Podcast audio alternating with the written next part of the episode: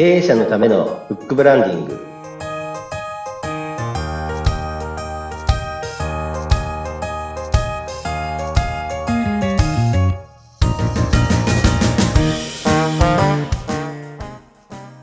こんにちは出版ファーストコンサルタント高林智ですインタビュアーの勝木陽子です。こんにちは。こんにちはえー、前回は出版した本をどう活用するかっていうのをね、教えていただきました。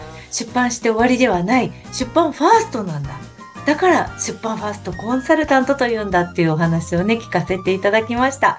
さあ、今回は、今回はですねあの出版の効果について、えーお話しします、えー主にですね8つあるのですけども、うんはい、あの全部話せるかは、はい、2回に分けるかどうかは、はい、進み具合で決めたいと思います。はい、よろしくお願いしま8す。つもありますからね、ちょっとね、はいどう、どうなるんでしょうね。はい、えー楽しみなんですが、出版の効果8つある。この8つを教えていただけますか？えっ、と、8つ。1つ目がですね、あの、ブックマーケティング。はい2つ目が、ブックセールス。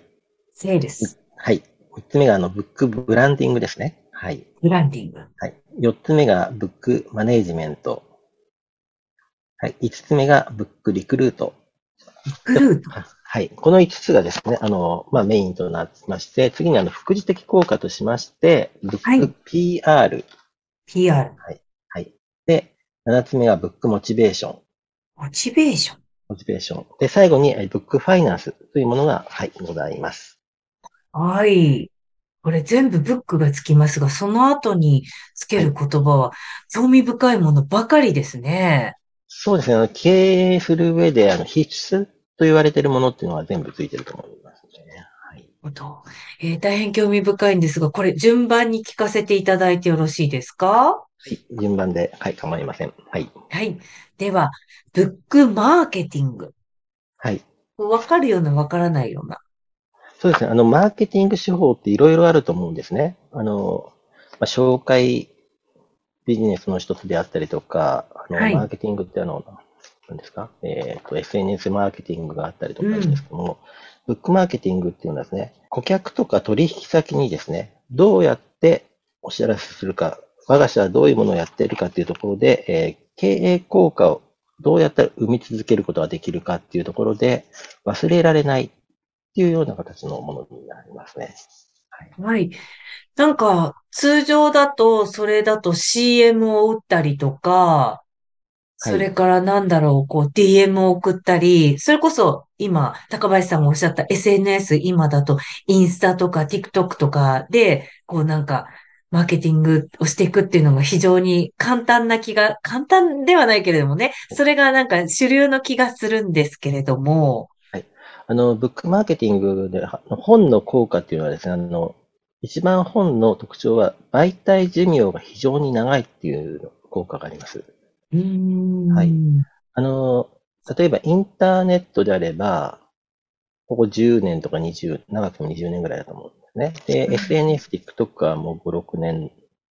ただ、あの、一方、本はどのくらいかと言いますと、最初、やはり聖書っていうありますね。1000年単位なんですね。あの、それだけあの、媒体寿命と歴史を持っているので、本っていうのはやはりあの、知恵の宝庫っていう形になっておりますので、それを自分の経営に効果的に使うことができると。で、本はあの、なかなか捨てることができないと。うんであと、SNS も非常に効果的なんですけども、本は一時一時にこう留まる。本棚に入る。ので、そこでずっとそこが、に、あの、本っていうものが存在することによって、マーケティング効果っていうのを狙うことができますね。で当然、あの、本って、知り合いにプレゼントしたりすることがありますので、マーケティングの効果としても一つがあるというところがありますね。なるほど確かに SNS は、あの、使い方ですよね。SNS はこう、一時のニュース性とか新規性っていうものに対してはすごく強みだけれども、はい。こう、ずっとその人の心に留めておくとか、はい。長くその手元に置いといてもらえるものっていうことで言うと、本というのはすごく賢い手段ではありますよね。そうですね。あの、先ほど勝木さん言われたように、あの、一時のものではない。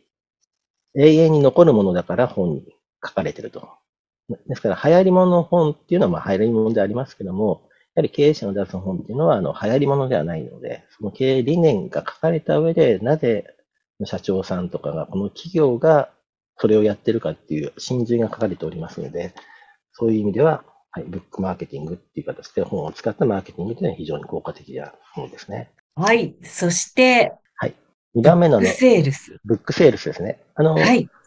ブックセールスはですね、これは面白い事例としましては、はい。例えばご自身の経営が書かれた本をですね、うん。もしくはあの社長が書かれた本を営業マンが持ち歩いて、うんそ。れがある社長さんにこうプレゼントとかお渡しするじゃないですか。で、うん本ってあの厚さがあるっていうところで、なかなか捨てづらいと。うん。うん。だったうん時に、その社長さん、受け取った方はどうするかと言いましたら、おそらく本棚に置くか、机の上に置くか、または引き出しにやるかと。うん。そうしましたら、ずーっとその本が在中してるんですね、社長室に。ということは、何かの機会でその本を1年後、半年後かもしれませんし、1年後かもしれません。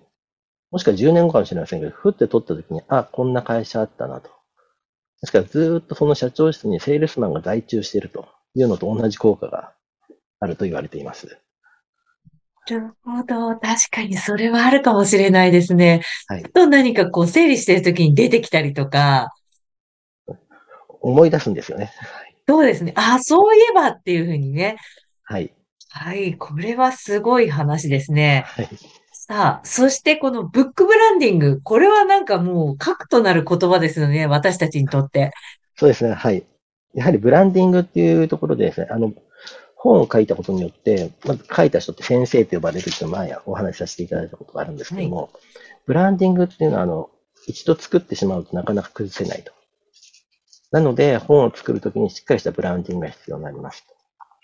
で、あの、実際、本を出したことでコマーシャル、CM を打たなくて成功した会社さんも存在しております。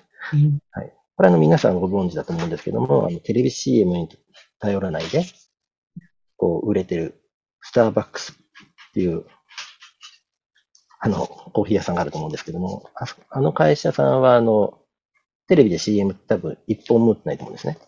ただ、スターバックスを宣伝してるとか、スターバックスはこういう経営やってると本はいっぱい出てると思うんですね。うん。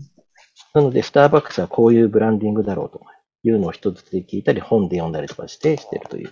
それで、スターバックスの一定のブランディングを作っているという。これはブックブランディングのまさしく象徴だと思っています。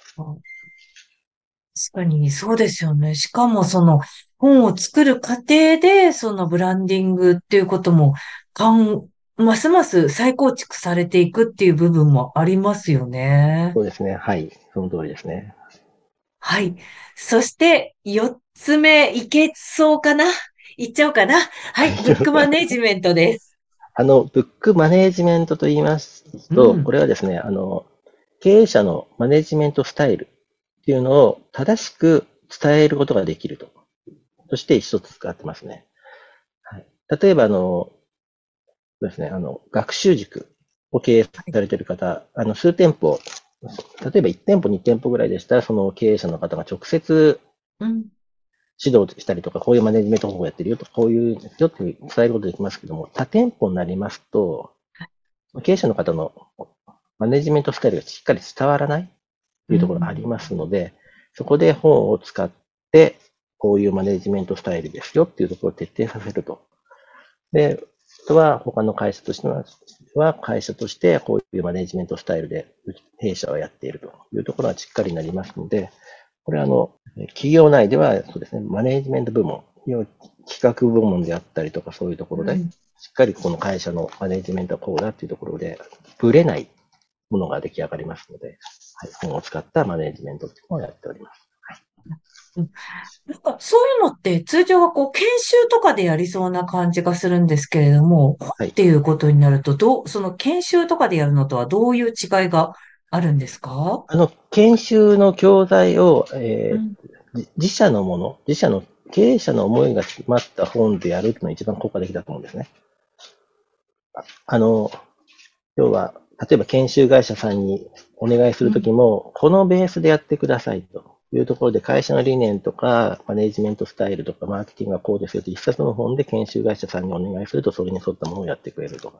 それでなかったら、もうバラバラなものがもしかしたら教わってしまうかもしれませんので、そういう意味では、はい、研修会社さんに対しても伝えやすいと。ありますね。そういった検証をするためのベースになるものでもあるということですね。はい、そうですね。一冊を作ることによって何し会社理念っていうのはしっかり書かれて、書くことになりますので、はい。本は有効活用できますね。はい。編集の教材というよりはベースという、そういうようなイメージなんじゃないかなという、はい。がいたします。ね、はい、はい。はい。というところで、はい、あの、次回もですね、あの、出版の効果の残りの4つですね、お話しさせていただきたいと思います。はい、この続きもぜひ皆さんお楽しみに。経営者のためのブックブランディング、お相手は？出版ファーストコンサルタント、高林智と、インタビュアーの勝木陽子でした。それではまたお会いしましょう。さようなら。はい、さようなら。